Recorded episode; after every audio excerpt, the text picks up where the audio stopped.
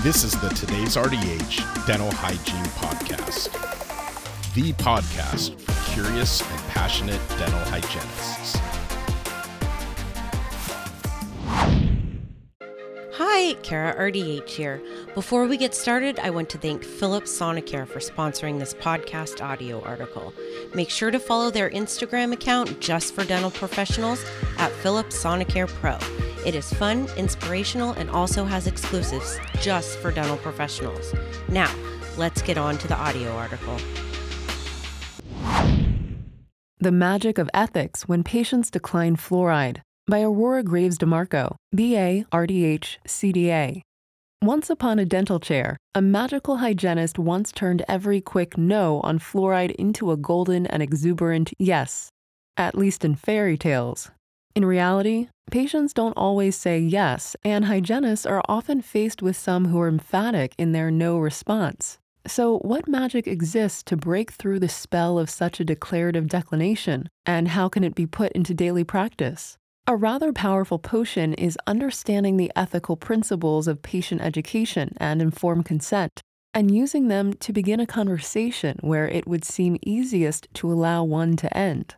When discussing fluoride or any type of treatment, it's important to consider patient autonomy. This means understanding that the patient has the right to decline any treatment presented to them. It's easy to become frustrated by patients wanting to act against the medical advice given to them by a licensed healthcare provider. However, allowing the patient to make their own healthcare decisions is at the core of the ethical guidelines on which our dental profession was built.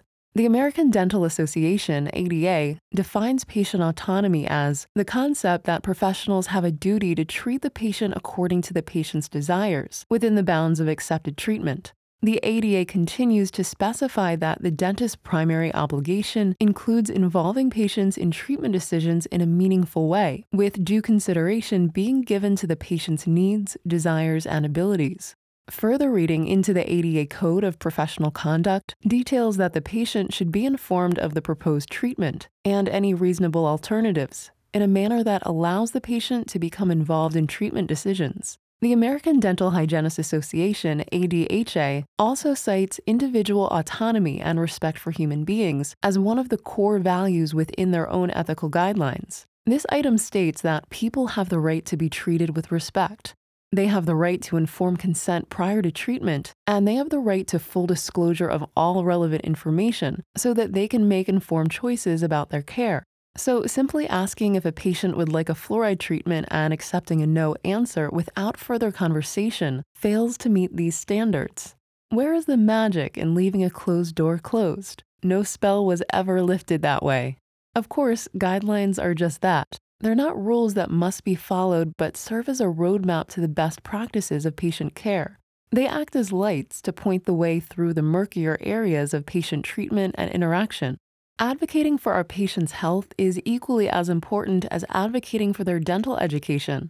By not pursuing a patient's reasons for declining fluoride, nor offering information about its benefits, a hygienist cannot be sure they're obtaining truly informed consent, or declination as the case may be.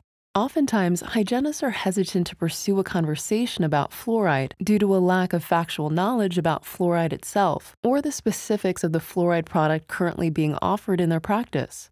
Taking the time to familiarize oneself with the particulars of a fluoride product and taking continuing education courses to refresh general knowledge of fluoride uses can provide a strong foundation for informing and educating a wary patient. Additionally, staying current on fluoride alternatives is a useful discussion tool that upholds the ADA standards of providing for reasonable alternatives to any proposed treatment. The ADA has published clinical recommendations for non fluoride caries prevention products on their website. The current report was originated in 2011, but is due to be updated again sometime this year.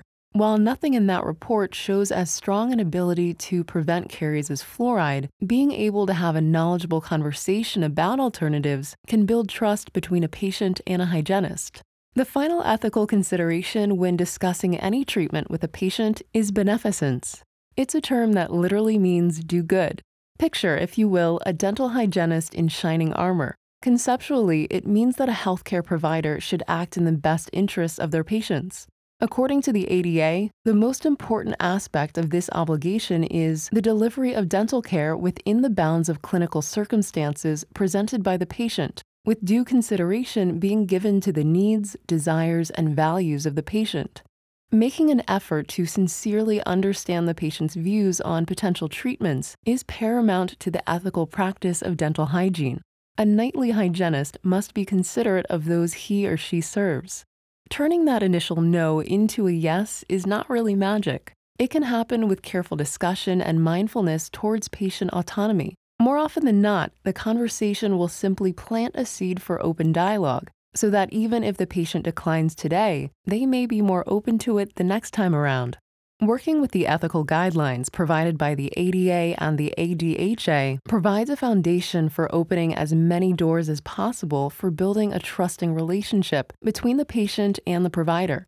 Where one conversation ends, another story can begin. I hope you enjoyed the audio article. Thank you again to Philips Sonicare for sponsoring and for supporting dental hygienists everywhere. Head on over to their Instagram account at Philips Sonicare Pro and follow them now.